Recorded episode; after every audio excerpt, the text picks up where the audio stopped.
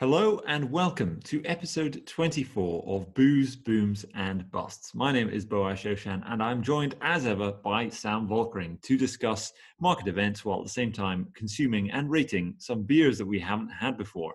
Sam, how are you getting on? Uh, I'm getting on uh, quite well actually this week. Uh, nothing to complain about. Uh, nothing's really changed, although uh, where I live, it's we've obviously come out of lockdown and have gone into tier three, which seems to be exactly the same as it was during lockdown and before it, funnily enough. Um, but nah, everything's pretty good on my end. Oh, good, good, good. It does uh, these these tier three, the tier three lockdown. Uh, well, the tier three is just a lockdown. I mean, right? I mean, what is the actual difference? From being yeah I, I, think i think the differentiation between the different tiers is literally whether or not the pub can be open uh, because everything else is open now. Uh, the gyms are open the cafes are open the hair salons are open the little high street or at least my little local high street is bustling all the supermarkets are fine. Everyone's pretty much going about their business as they would otherwise. Um, so yeah it's it's it's really no different. Oh you just can't go to the pub the pubs are shut. I feel sorry. I do. I genuinely feel sorry for the pubs. They've been really singled out for some unknown reason. Um, but it is. It's the old phrase that they love to to repeat on those uh, reality TV shows. The intellectual high brow phrase that is, it is what it is. so, I mean, well, I look with forward. That in mind, yeah. With with that in mind it's a good thing that we've uh, that you are drinking on today's episode uh you know some true. beers that we have uh you know that we have but we've acquired we've commissioned and acquired from a small brewery from cheddar ales uh which you know was was hit pretty hard by these lockdowns. I mean they've uh it's a it's a business that um, I, I, believe the brewer told me it was uh, they did 80 like 80 percent of their business used to be to pubs and wow. obviously during lockdown, I mean, they just got absolutely brutalized. But thankfully, they've got a good online store, uh, and uh, you know they're they're getting through it. But uh, yeah, it's it's great to see that. Uh, it's great to see that you've got at least uh, some of these beers that we've had commissioned. Uh, can, can, you tell us about tell our listenership what you're drinking and and what's in it? Indeed. So these are and and I've I've decided to go all in with with this episode and I, am only consuming the beers that we commission through Cheddar Ales. And I, I will just before I, I, go on a little bit further, I, I do want to uh, encourage everyone to support local industry like um, you know breweries like like Cheddar Ales and others that might be local to because they do they've been absolutely smashed from pillar to post this year. Uh, and we've got to ensure that businesses like that continue to thrive, uh, not just in the UK but across the world. So do your bit, um, and uh, you know get online and, and, order from some of these places to give them a bit of support.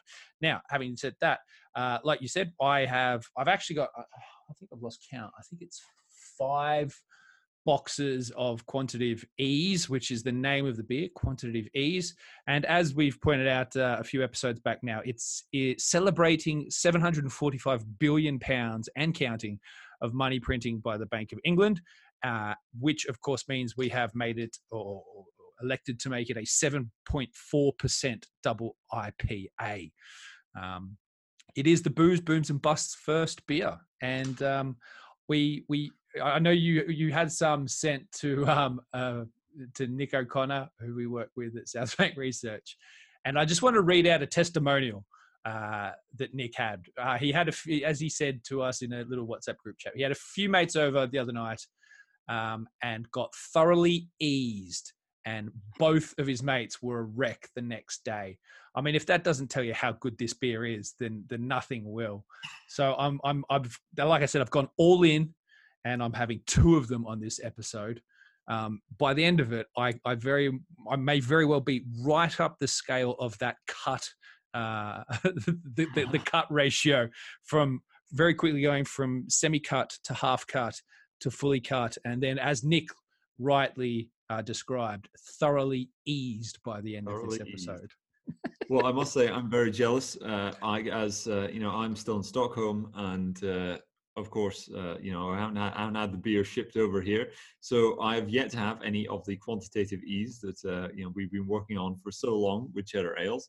But all in all in good time, and uh, I have I have bought a load of it. It is uh, there are several cases of it waiting for me once I return, which I and I probably shall be returning in the near future. So uh, probably by the time we have the next episode, uh, all being well, provided they don't send me to Gitmo at the airport uh, I'll be back in Scotland for for our next episode. So this will be my last my last weekend here in Stockholm for the moment. I am just heading back for Hogmanay, and depending on it all depends on what the government decides to do with lockdowns as to whether or not I stay in the UK.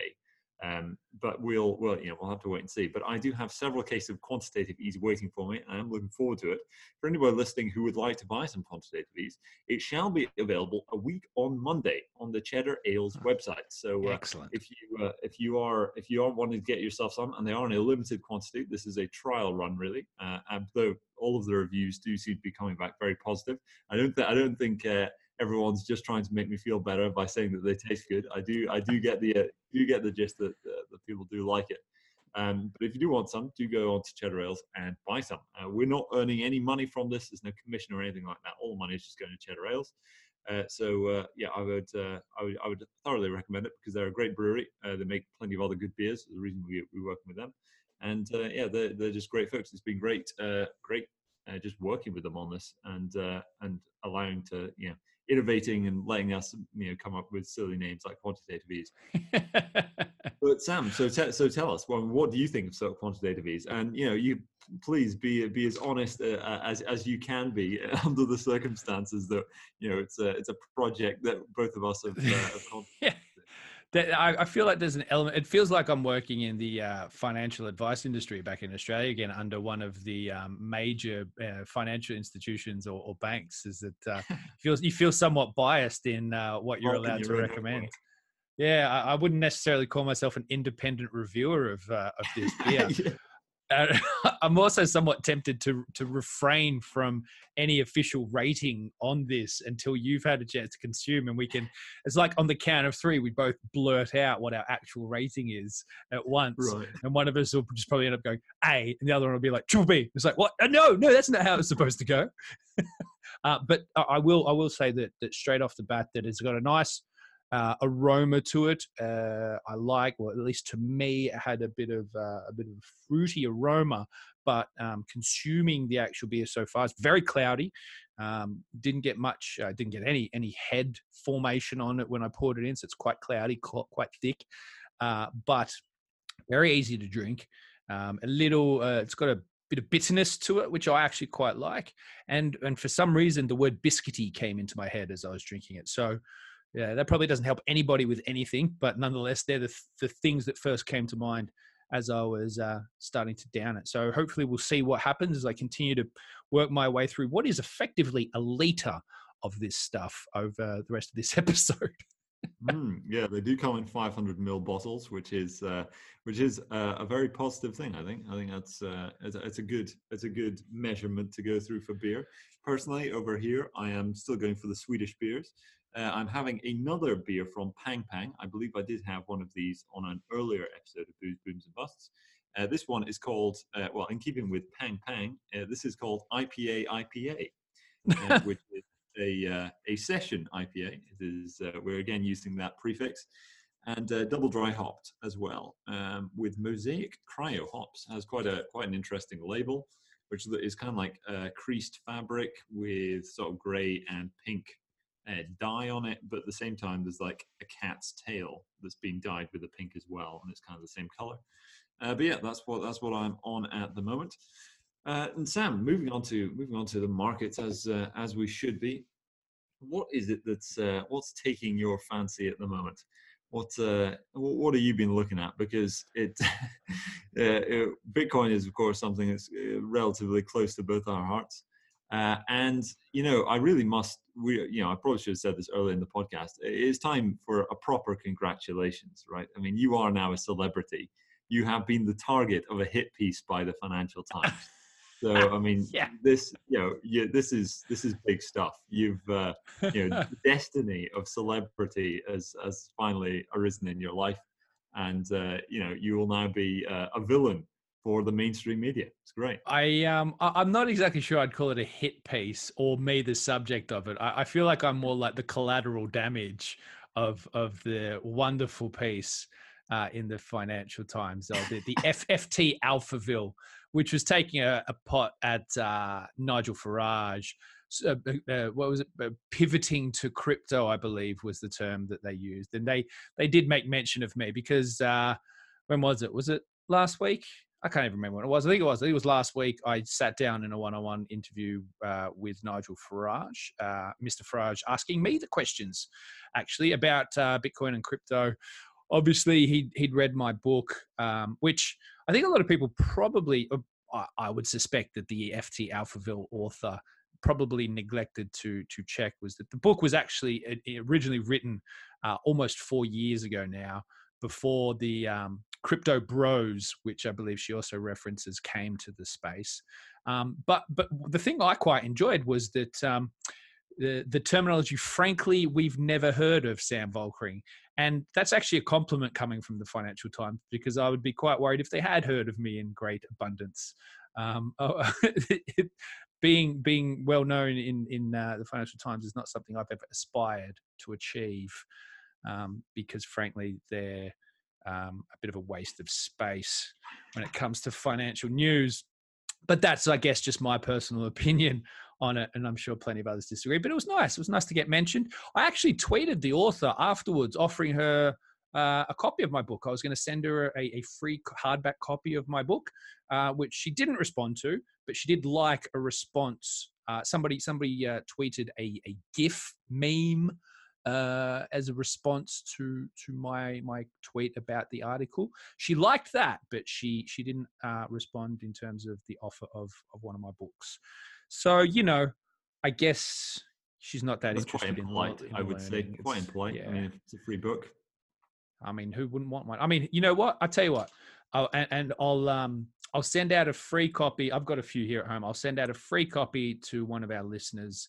Uh, just tweet me uh, at the Booze Booms Busts Twitter account uh, at Booze Booms Busts, uh, and I'll send you a free book. I'm just going to give away one. So if 10 people tweet in, I'm still giving away one. but look, you know, so the thing about it, right, is um, I expect that from the mainstream media. They, you know, this this idea that you know Farage is pivoting to crypto as some sort of um, I don't know. I, I, I, I know why they don't like him, um, but I think they neglect the fact that what's happening with Bitcoin and crypto, it's bigger than for than Mr. Farage. It's bigger than me. It's bigger than the bloody Financial Times. It's it's it's a serious it's a serious opportunity. It's a serious change. It's serious technology. And I think it's incredibly naive for people to dismiss it because somebody like Nigel Farage takes an interest in it. Um, I mean, it's the epitome of mainstream media, really, to just go in on the attack because someone they don't like has uh, has an interest in something that they probably don't like. And I feel like, and I've been thinking about this for a while now. It feels like a lot of people today, particularly journalists, uh, have ceased to understand the capacity for people to uh, sit down and talk to one another, even though they might not necessarily agree with one another on a whole range of things. So you and I, for instance, Boaz, we could we could agree on some things and sit down and talk about them. We could vehemently disagree on a number of things as well, and sit down well, and do. debate them do. and talk no, about. We, well, we do. We do. This is exactly what we do, right? this is what we do, and it doesn't diminish our view or respect of each other. And it feels like a lot of people out there if they disagree with somebody's view on something, then they single handedly dismiss all their views. And I think the ability to agree to disagree on something and move forward uh, is a, a lost art form, I would suggest. Yeah, I don't think there's a, a lot of interest in in sort of construction, as it were. You know, building on on uh, on shared common ground and things like that. There does seem like there there's a certain level of there's a lot of snark uh, with large print media and what remains of print media you know the survivors of the of the the print media apocalypse uh, and those that remain there's a lot, there's still a lot of elitism and you know it, it, it's interesting especially with crypto as well right you know crypto is it, it's not hard to draw uh, to attack crypto right you know it's not mm. a it's not uh, when you have you know when it is being when there've been so many ico scams you know exit scams and all those things like that uh, and yeah so much fraud has taken place within it. it it is very easy to say all this is is fraud i mean just go onto the comment section of pretty much yeah uh, you know most news outlets when they're writing about it and they'll you know they'll probably there's inevitably someone will just say tulips uh, and then there's hmm. inevitably someone who's saying uh, well it's just it can be hacked and you know yeah. there's all this this that and the other um, but at the same time i think it now is a very interesting time to be watching how uh, media institutions are speaking about crypto especially the financial ones like the wall street journal uh, and the FT. And um, you know, you you earlier said, you know, there are there are waste of space, and you know, I think there's I think there's a fair amount in that. I think there's a fair amount of um, sort of an inflated sense of importance from these from these places. But it, it is interesting to see uh, sort of as the narrative changed somewhat when it comes to Bitcoin, because all these journos uh, were just following the um, the uh, the pronoun- pronouncements on crypto from uh, the financial establishment. So they were just going to the big fund managers, the big economists, the big uh, you know the right, big yeah. hedge fund guys, and they were just going to and they were just trusting whatever they said, whatever their view was in bit on, on Bitcoin back in 2017. Uh, and then they were loading up on it with you know their all of their ego and all of their um, you know all of their sort of elitism right saying well well all i know i'm right right exactly uh, and you know i know i'm right so i can you know i can apply leverage to this view that crypto is not interesting and i can just say it's actually you know a gigantic fraud etc etc now however you've got all of these guys within the financial establishment deciding having to, you know saying actually there's probably some value in this uh, mm-hmm. and so you're seeing this interesting uh, sort of turn within the media where uh, you know the FT you know not not long ago it was a different author than the one that wrote your piece uh, was saying you know I finally I finally have found you know to, you know Bitcoin might actually have some value to it. Uh, you know, was just you know after all these years of uh, saying Bitcoin, you know, is is not, uh, it, you know, it, it, doesn't have any application, uh, it doesn't scale, it's expensive, it's used by criminals, it's not anonymous, uh, no, starting by they start by saying it is anonymous, and now it's oh well, actually it's not anonymous, etc. Et you know, yeah, look, no, I think no, I think there's uh, something I, in that I as well. Yeah, I, th- I just think it's interesting to see how the, the the, the narrative started to shift. So even though we yeah. don't give, uh, I you know you know you're never going to be ahead of the curve reading these publications. It is interesting to see how they react. Uh, Absolutely, because they are they they are sort of the what would it be the sort of the the heralds of the narrative, right? They these are the guys that um, you know painted up and in bright colors and and uh, plastered all over the place. So I think watching how these guys display information is uh, is of value to me at least. Yeah, and I look, I, I think there's there's good things and bad things about that, right? So you're right. A lot of the a lot of the trusted financial go-to people are now starting to understand a little bit more about maybe the potential that this has uh, as a you know a global digital reserve unit uh, and and the potential for industry and supply chains and economies to leverage off of that. And particularly in things like treasury management when you see something like obviously microstrategy uh, the listed company is one of them with run by michael saylor is one of the best examples of this because their primary reason for holding such a large amount of bitcoin on their balance sheet is because he doesn't want the cash that they would hold on their balance sheet to be debased by 10 15% so in effect he's using bitcoin as a way to stop the erosion of the value of the company because of the actions of central banks. So what what that does is that that that's kind of a that's a good thing. That's an important development and and we will see more of that of of companies holding Bitcoin on their balance sheet, not all their balance sheet, but a, a, significant enough portion of it, I believe, in order to prevent the debasement of the fiat money that they would otherwise hold. Now, that's important to, to know, so that we're seeing now that that recognition start to shift the mindset of you know the traditional financial people and you know those in the city and those at wall street and so forth. And that's then obviously starting to change a bit of the mainstream media voice because now they're going to those people and they're saying yeah like you say you know what do you think of this? And they go well actually maybe it's more than you think. The danger is that those of us that have been around crypto long enough flip too quickly on these people and go, ah, you idiots, we told you so, you know nothing, and being very adversarial uh, towards those that have come around and changed their mind. I've got no issue with somebody changing their mind. I've got no issue with somebody disliking Bitcoin if they've taken the time to understand it in a way uh, that it should be understood, and then they still form an opinion that they don't like it. That's fine. I've got no issue with that.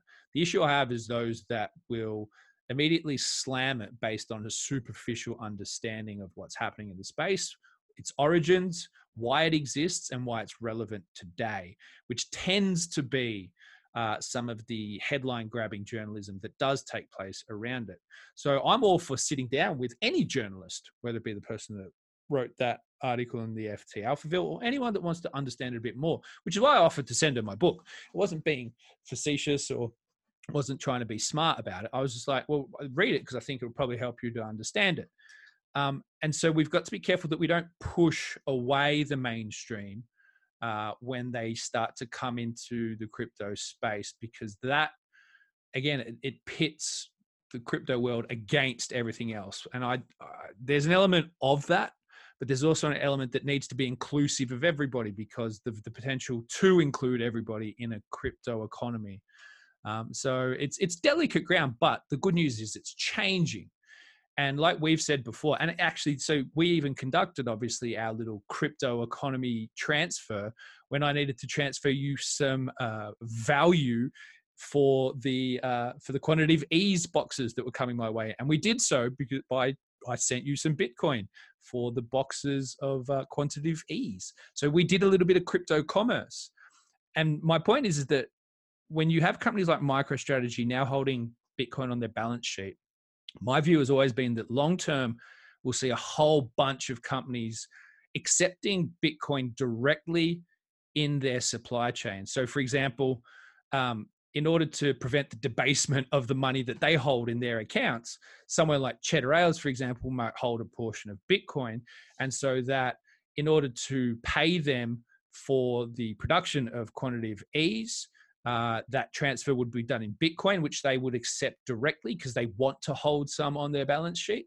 And so the, all of a sudden, the whole process from um, from the ingredients that go into it through to the the creation, the supply, the delivery, uh, and the consumer purchases can all be paid in Bitcoin or in, in a cryptocurrency because everywhere along that that supply chain, people want that asset uh, on their balance sheet. And maybe longer term, they want all their their wealth or, all the treasury to be held in in crypto or in Bitcoin. That's a transition that takes a long time, but we're starting to see the seeds be sown today.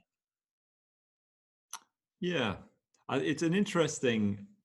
Uh, you're quite diplomatic about it and considering um, your your your interest in crypto does exceed mine, of course, and your expertise on it, we we have you know we have we have different views on you know Bitcoin and the the broader digital asset space, and we you know we come together and we have discussion about it. I like to me, I you know I think trying to court, just trying to court uh, mainstream journalists. I I think it's something that they're just going to come around to at some point because they see that so much of the crowd as it were which is you know their clients you know the people all of the you know the black rocks of the world um and, you know you, what was it? It was uh was it larry fink who was um he did uh, that's right was, yep. Larry fink the founder of blackrock was having a chat with mark carney where he was talking about bitcoin. Um you know today 2020 right? Isn't 2017 anymore. It wasn't being dismissive of it as a bubble either, which I, which I thought was very interesting. Uh, and was simply saying, you know, there is a huge amount of interest for this. People are excited about it. Maybe there's something, something going on. Uh, you know, I think, I think, you know, the, the, I don't think we should bother. Well, I say we, you know, I, I don't, I don't, I don't think you need to try and appease these these journos ultimately uh, because they're gonna they're gonna be dragged along for the ride and they're gonna have to change their tune eventually. There was a great uh, you know someone was saying the other day um, it was uh, just amongst the, know, on crypto Twitter broadly where uh, uh, it was just that someone was giving an example of a quote where it was like, "Oh, I was never against Bitcoin. No, no, no. Uh, I I just had a very nuanced view, right?" And you can really see that how that could become the uh, the the slogan amongst the chattering classes was that you know in 2017 it was uh, no bitcoin's a massive you know uh, fraud and a scam but blockchain blockchain technology yeah. And now it's oh no no no oh you know bitcoin you know I, I, was never against bitcoin. I just had some you know some nuanced views. I had some reservations about it. You know you can really oh, see how that that could take off. And so you know the, like the the people who, I, who, who aren't and it's fine to have if you if you genuinely know what you're talking about, uh, and you actually you know you you you you read up on you read Satoshi's white paper. You hmm. see, you know, some of those original. You, you read the original, you know, forum blogs where they were just talking about the creation of it.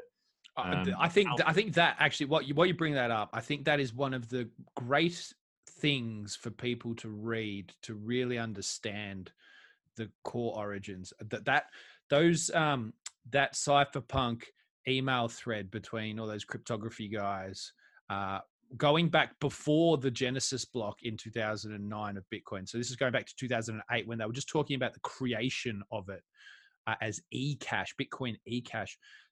I'll post a link to the Nakamoto Institute, which has all those threads and the responses. And it is absolutely worth taking the time to read through. It gives you such a great depth of knowledge as to the origins of it all. Uh, I highly recommend it for everyone to read to get some entry level understanding of, of why it was created.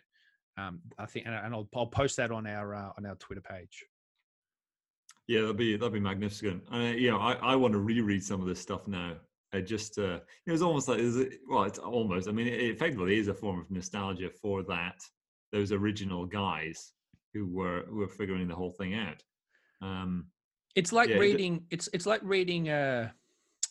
It's like reading an original manuscript of of, of an all time classic, or or that's you know been you know revised and you know created movies being made of or something like, or or like like the. I mean, I don't know. I mean, I hate the the, the, the Magna Carta because idiots start ref- using it now in lockdown to say, "Duh, a Magna Carta I can open," but it's like reading, you know, the, the original Magna Carta or something like that there's there's an element of historic nature to those original email threads that I don't think will ever really be um, supplanted.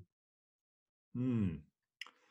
Yeah, well, I've just finished my IPA IPA, the session double dry hopped IPA from Pang Pang. Uh, and I must say, this was actually a very good beer. Oh, hello. Uh, a, a, a Swedish beer that's very good. Stop it. Uh, indeed. I mean, you know, I, I, must say, you know, Sweden has not massive over delivered when it comes to the the beer department, but there have been some very nice ones. Uh, but uh, maybe you know, so far, so far, and you know, I will be going through quite a few more beers before I'm done with Sweden, before I before I leave Stockholm.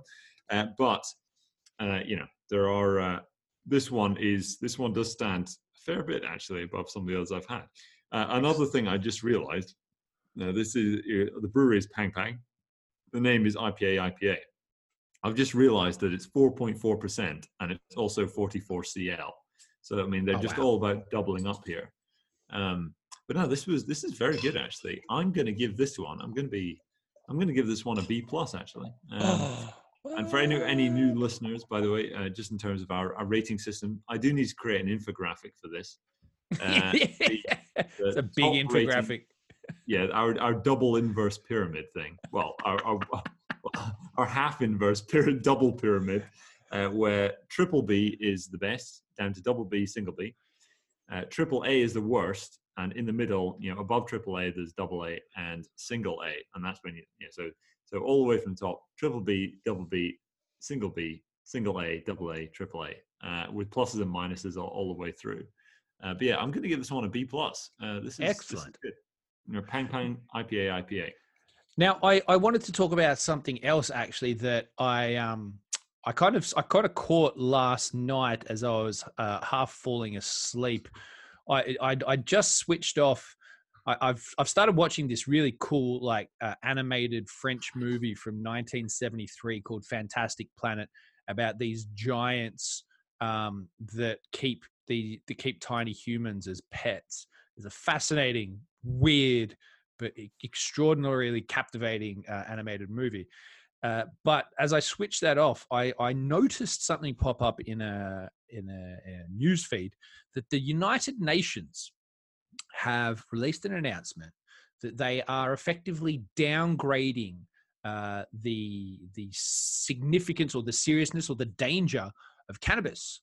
So uh, cannabis used to be designated as, as like you know up there as, as dangerous as as heroin, and the United Nations uh, pretty much overnight have said that they uh, consider cannabis to be less dangerous um, than, uh, than, than those serious uh, uh, drugs. So it's officially being recognized now as a medicine by the United Nations, and that's significant. That's like a really significant move because it now starts to really open the door again for for cannabis to be seriously used in medicinal research, uh, drug development, and considering how important drug development has been this year, um, I find it really interesting the timing of their release uh, in in recognizing cannabis as, as a medicine rather than a dangerous narcotic. Hmm. Well, that's a yeah. That is interesting that the UN. What like what's the name for those guidelines that they've got? They, those uh, sort of standards that they keep. Uh, so the official the official UN uh, news release um, says the UN Commission reclassifies cannabis no longer considered a risky narcotic. Um, so they're removing. This is what this is what it says at least in reviewing a series of World Health Organization recommendations on marijuana and its derivatives the CND zeroed in on the decision to remove cannabis from Schedule 4 of the 1961 Single Convention on Narcotic Drugs, where it was listed alongside deadly addictive opioids, including heroin. So up until up until now, basically, uh, it's it's been classified as, as as bad as heroin. Now we all very very much know that that's not the case. Um, and now they've finally decided to actually concur with that that that quite popular global view now and recognize that it's got real medicinal purposes. Mm, yeah, I mean, I uh, in in recent history we've seen. Uh, uh, you know, Chinese representatives at the UN, representatives of the CCP, uh, accusing other nations of human rights abuses uh, in the UN uh, and you know forming their lobby with other human rights abusers uh, in order to decry America's human rights abuses, and I and I found it really quite sickening. And I well, I think it, I find it quite. I, I feel it, it rejects the or it it devalues the sort of status of the UN in, yep, in what it's meant to be and what it was what you know how how can you put faith in this institution when such such a farce is on uh, such a massive display? Uh, but it is interesting that that's happened. In terms of the uh, the manner in which oh, you know the the bureaucratic sort of system by which that thing gets changed i mean do you know which uh, countries and which uh, like representatives were lobbying for that uh, I, I don't. What it does note is it wasn't it wasn't by all means a uh, a, a, clear majority vote. The vote says that uh, it was 27 in favor, 25 against, and one abstention. So it's only just snuck through this, but nonetheless, it's it's it's got through anyway. And I, I, look, I agree. I think I think the the UN, the WHO are somewhat they're, they're somewhat irrelevant, but at the same time quite relevant. I know that's somewhat contradictory. no, I, know what you mean. I know what you mean.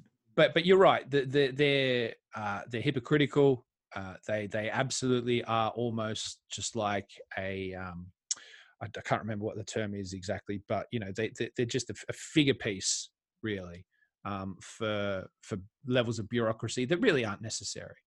Um, but nonetheless, they when when you see news that the UN or the World Health Organization, you know these purported global representative organizations making you know significant moves like this then it starts to i mean whether we like it or not there are a number of countries that that uh, abide by the rules and regulations and, and guidance of these organizations. And i think that's that's that's significant enough to warrant uh, it being a pretty pretty big deal and because uh, the, the reason i also bring it up is because then a, a number of a number of the uh, cannabis stocks started firing off. I mean, I, I know I was looking at the Aussie ASX market um, this morning when I got up because it closes as I wake up, and you know, just about every like the uh, out of the top twenty performing stocks uh, of the day, it's like half of them were were cannabis stocks, medicinal cannabis stocks.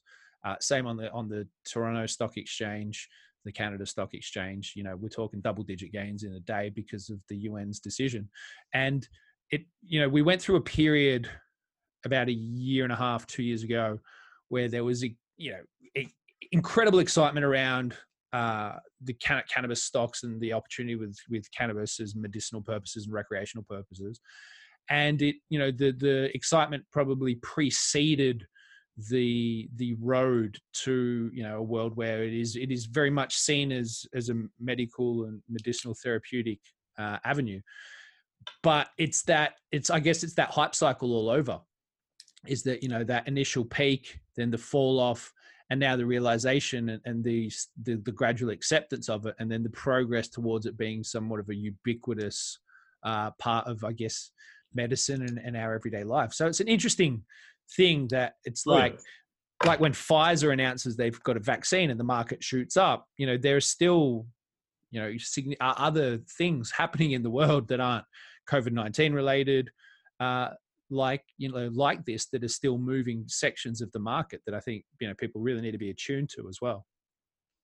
Yeah, I and you know I don't I, I probably shouldn't. Uh, I, will try not to you know don't want to come off the wrong way. Uh, I mean I agree with you that the UN is relevant but irrelevant at the same time. Uh, for me, it's just like you know I don't. I, it's more like I don't care what the UN says about this because the UN can be you know the UN can uh, declare something and it will you know won't make any any difference. Uh, you know with the human rights abuses, for example, uh, you know China lobbying uh, among other human rights abusers to label America as a human rights abuser. I, you know it's it's it's it's just a farce. And to some degree, with uh, you know with, with the uh, you know designating cannabis as something that's not as bad as heroin you know it's, it's a similar to do this right uh, but I, yeah. but I agree I mean it's it's, it's still a, a, platform still a stage where people with power and influence uh, get together and that's why it's something you should pay attention to so in that regard it is you know there are, you know that that is a, an indication I would love to know which which country abstained from the vote uh, yeah I sh- I'll, I'll, I'll try and find out yeah um, yeah, that, when you when you talk about the grand sort of cannabis bubble, well, uh, was it a bubble? I mean, it, if it reflates two years later, I mean, what's the uh, what what what what would be the best description of uh, of a market being too forward looking and then suddenly suddenly collapsing? Well, if we're um, talking about forward looking, just look at the Tesla stock price as it continues to go higher. And I even saw today that apparently Elon Musk at some awards ceremony in, in Germany said that its stock price was still too high. So, and if I, I, I, I haven't actually checked Tesla's performance today, but if he comes out and says it's still too high, it's probably going to go up again. Yep, up five percent for today. Yep, almost almost six hundred dollars. That S and P inclusion, mate, it'll uh, it'll do wonders for your stock. It's, it's crazy because you know Tesla was such a it was you know the the pride and joy of the Nasdaq, and then and then it gets included in the S and P, and it's uh, you know that's a, sort of the big boys club to some degree, uh, and you get all that passive flow. But it will be, I, I think, in terms of the you know the, this the 2020 tech rally, the 2020 growth stock rally. Uh, I was writing about it today uh, for uh, uh, for you know a, a monthly issue, mm-hmm. and just the I think the best example of how we've had a stock melt up this year. You know, the sort of the the snow capped peak on the melt up is Elon Musk making it to second richest person and Tesla making it to the S&P at a half trillion dollar valuation. I think that's the uh, I think that's what makes it for me. Like that, I think when you know the history books are written about this period, when someone writes sort of financial history of the 2020s, this will that that will definitely be you know the, it'll get its own chapter that bit. Um, it does seem it does seem quite remarkable, quite remarkable indeed. When you're you know looking at uh, you know we've got this grand tech trade this year, grand growth stock trade this year, uh, and we're looking at a reopening of the economy next year. What? How do you think that's going to play into it? Right? How do you think? We, you, you've said, uh, in fact, if memory serves you, uh, uh, did you short? Was it the Nasdaq you shorted a couple of episodes ago? Uh, yeah, I I shorted the Nasdaq 100, uh, and it's been a bit of a flat trade for me. So I went I, I went out of the position, right? Um, but uh, and just and just moved it into some individual stocks. Uh, but I I I still.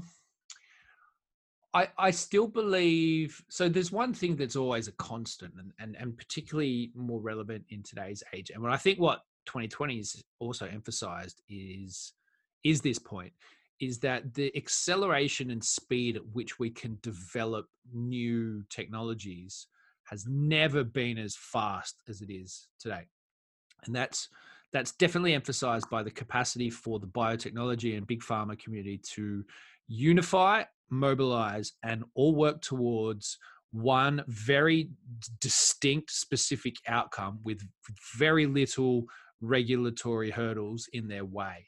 And in nine months, they've created a vaccine for a coronavirus. Now, that's that speed has never been before. It's so fast that people now don't trust it because it's happened so fast. But that's just stupid. it doesn't. The speed of it is is is is, is and trusting it due to its speed is is the most ridiculous point in the world. It's showing us that things can be done when focus is applied in the right way, in the right manner. And so we know that things from a technology point of view are, are going to continue to increase. Computing power will increase, but get smaller and consume less power. Uh, and we know that we're moving towards a world of quantum state computing uh, and quantum processing, uh, and and and possibly a whole bunch of other advanced technologies that are coming at us much faster than than we probably realize. So I don't I don't see there being a lull in tech, so to speak. However, having said that, I don't believe I still really struggle with how the market prices in a lot of the future developments. And I, I, I just battle with the earnings that some of these companies make and the forward PEs that they trade at relative to a lot of the other market, uh, which is doing just as exciting things, but because they're not necessarily household names or they're not big tech, they maybe somewhat fall to the wayside. But I think that creates a disparity of opportunity, as I think that you will find returns in big tech long term, but not at the rate that we've seen in the last five years. So I would be if you it's it's it's it's catch twenty two. I think I don't think that I still think there's going to be a wind off of the value of a lot of the Nasdaq 100. I still think there's a good 20% to come out of it. But even 20% to come out of it, it's only going to take, you know, a company like Amazon to about like, it's still going to be worth more than a trillion dollars.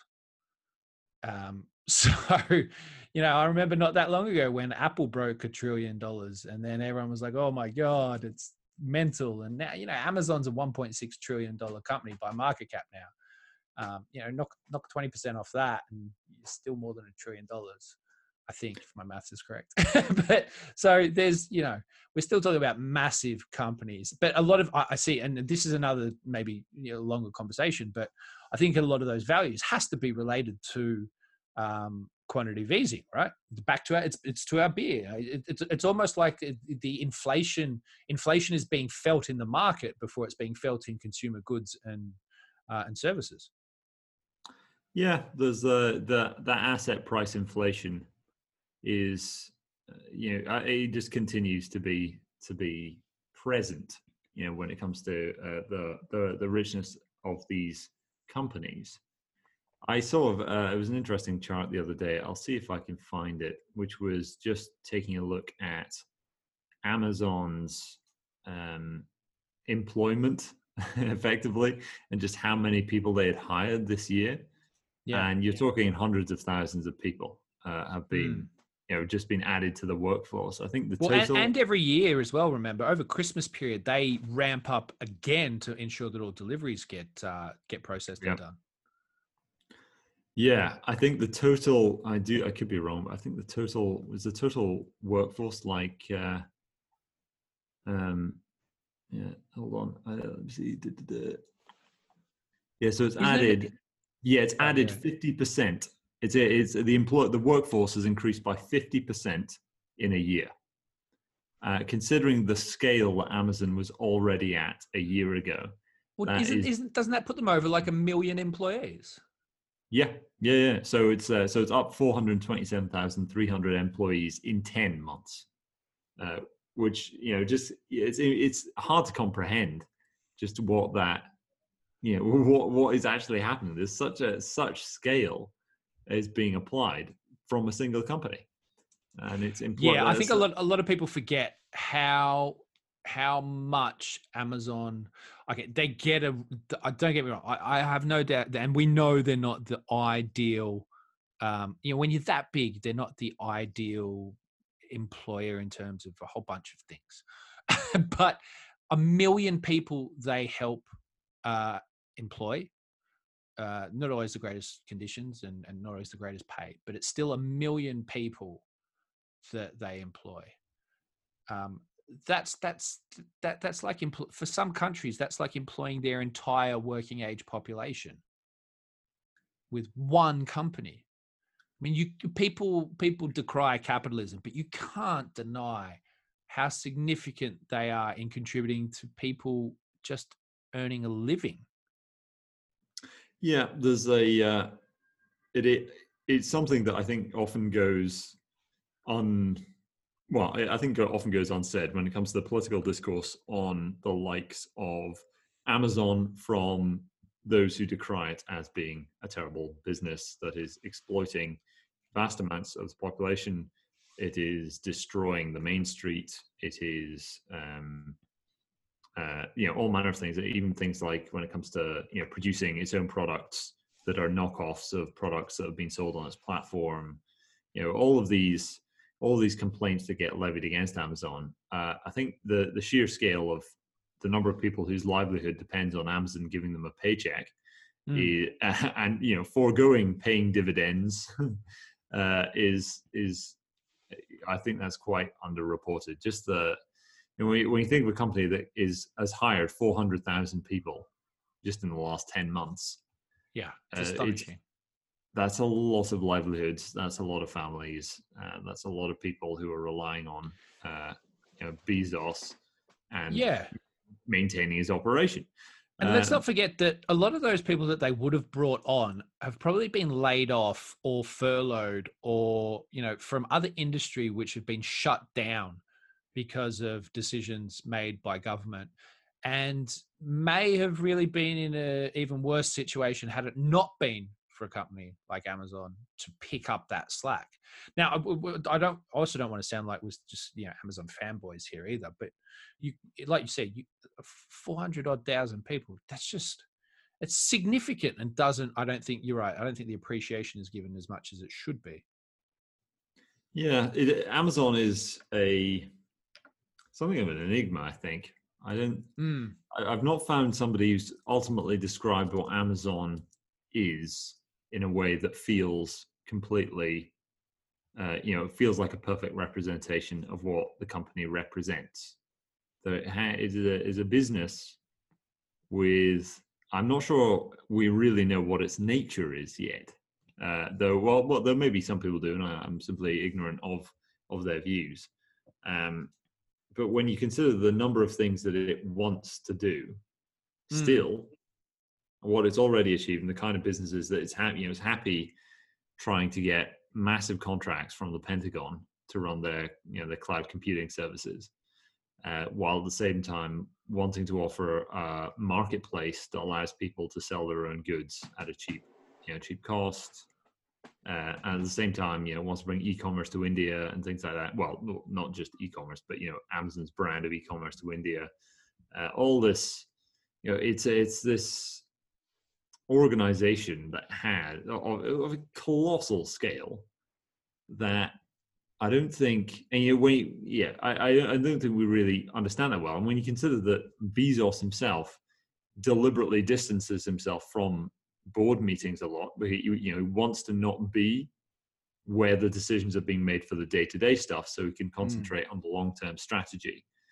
It makes you kind of think, well, what's you know what what is Amazon? What is Jeff Bezos? Because you hear a lot of people think of just put them together and say, you know, Amazon is lobbying DC uh, in the you know with the same paychecks, you know, the same size of paycheck that Wall Street was doing, uh, you know, 20 years ago. Right? There's a the you know Silicon Valley lobbies Wall Street. Uh, so, sorry, Silicon Valley lobbies Washington now more than you know they pay more to in lobbying costs than Wall Street does, and Amazon's a big part of that you know what uh, but people say oh well this is bezos that's doing it but like the the organization has like a sentience of its own i mean there is yeah. a league of people each with their own personal ambitions uh, and their own desires to achieve them and bezos is just a figure. And if he's wanting to be he wants to stay away from the organization for all of the the short term riffraff like what is like what is the organization ultimately going to do? Like what yeah, what, what's the end game? exactly what's the uh, what's the next? I mean they're probably i guess you know i imagine they uh, they they follow some kind of infinite game uh you know strategy where they're trying where there's no actual end to it other than uh, we just keep on growing the business and relentlessly refusing to pay shareholders a dividend and just r&d and growing the business again it's a but, fair question yeah. yeah. What like what is the actual nature of Amazon? I don't. Well, because they've they've got projects like the project um uh, Cupa or Quipa or however you fucking pronounce it. I can't remember. I don't know. Cupia, uh, which is uh, satellite internet, right? You, you, which which for me when when I, when they talk about putting satellites up in space to uh, create network into areas that uh, typically can't get access to internet or have got very poor internet connections that to me that seems like the end game is to build the ultimate network and that consists of the foundation of of of digital communications and networking but then that subsequent to that seems to be logistics and transportation. And i feel like that amazon's push is it's almost like their end game is to to connect everyone or at least give everyone everywhere the capacity to connect.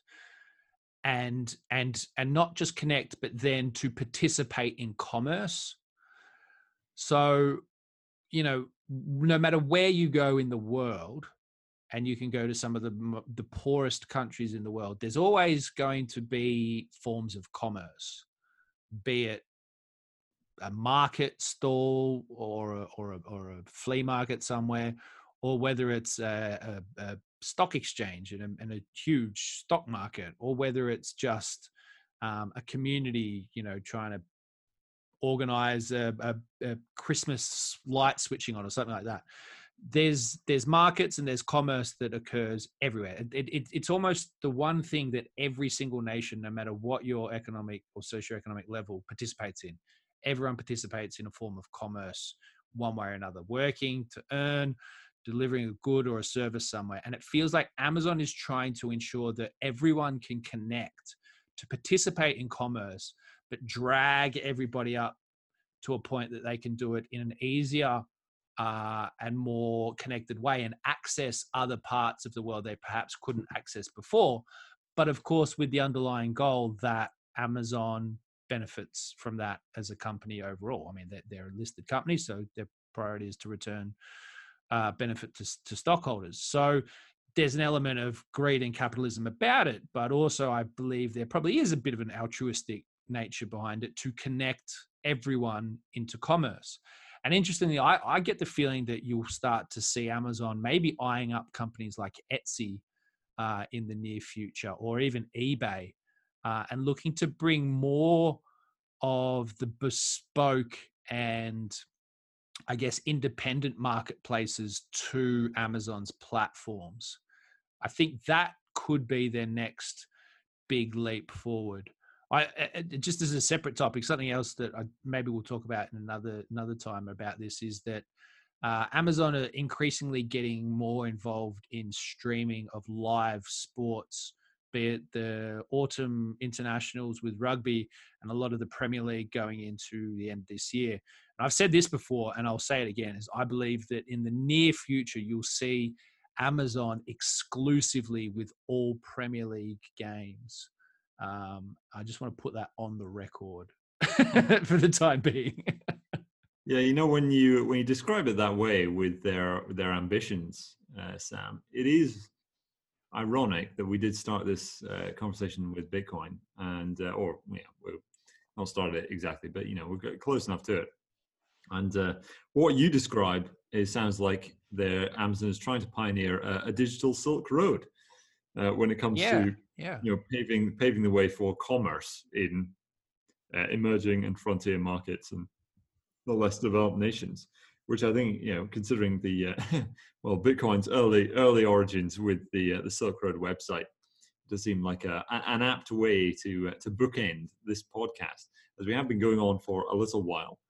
Uh, I my second beer I didn't I didn't announce it so much uh, was uh, Omnipollo, uh, which is a brewer you can it is available in the UK, uh, and I, I, actually don't like their stuff most of the time in the UK. They're uh, they're one of the breweries I'm not a, a, huge fan of, but they are actually originally from Sweden, so I'm now getting it in Sweden, and this one is called Fata Morgana, and it's an imperial IPA, so it's eight percent and uh, yeah, I would say it's it's all right actually. Uh, this one of uh, of the Omnipollos I've had, this one's pretty good. Uh, it is it's got a pretty aesthetic bottle with sort of a sunrise going over a uh, uh, over the over the ocean, but on it it's a clear thing, so you don't actually have a label. It's just been somehow embossed or painted onto the bottle. And yeah, it's this was not a bad beer. I think I would give this one an A plus. That'd be my that'd be my rating. Uh, I'd ask you for yours, Sam, but you it's are not coming. It's enjoying the, uh, the, quantitative ease. You are thoroughly eased by this point, as you're on your second one. Look, I'm, I'm I'm going to say I, I am very much enjoying it. Uh, I've I've been talking a lot, so I haven't completely finished this one. But I, without being, I know this might sound biased, but I, I it's actually a very easy beer to drink, considering it's seven point four percent. Um, and uh, Nick, Nick's mates must be lightweights. but um, no, look, I'm, I'm going to reserve my official rating uh, until because your imminent return to the UK means that you're you're on the verge of consuming uh, several as well. So I am. Perhaps yep. uh, if if by our next podcast you have. Uh, or maybe maybe for the next one you'll be consuming these and then we can get an official rating up on the board uh, as yet no beer has ever achieved our official triple b rating um, it's it's it's a it's a possibly a, a feat too high for most beers. Perhaps it's it's like the the greatest song in the world, is it will never be heard ever, really. Um, but nonetheless, uh, it's been very nice to drink, and, and I will withhold. I, I choose to abstain from providing a rating this week. Well, that's is, uh, that's very honourable of you. I uh, I very much look forward to trying quantitative ease for myself if you are listening to this, uh, I am confident that you will like it. It's it's not being sold yeah. for uh, you know an extortionate cost either. We're not. People no, will like it. I'm certain of that. Yeah. For the, for the ABV and considering it's uh, 500 mils, I think uh, I think it's going to go for a very affordable price indeed. Uh, and so do check out Cheddar Ales and see see what they're uh, see what they're brewing. Uh, but yeah, I, the next episode I shall be back in the UK, and uh, I will have some quantitative ease myself. But in the meantime, uh, I hope if you're listening to this that you are having a good time, having some good some good beers to uh, to uh, keep you over the weekend with, and we shall be back with episode 25. 25 uh, in you know just a, a short period of time. So we'll see you then.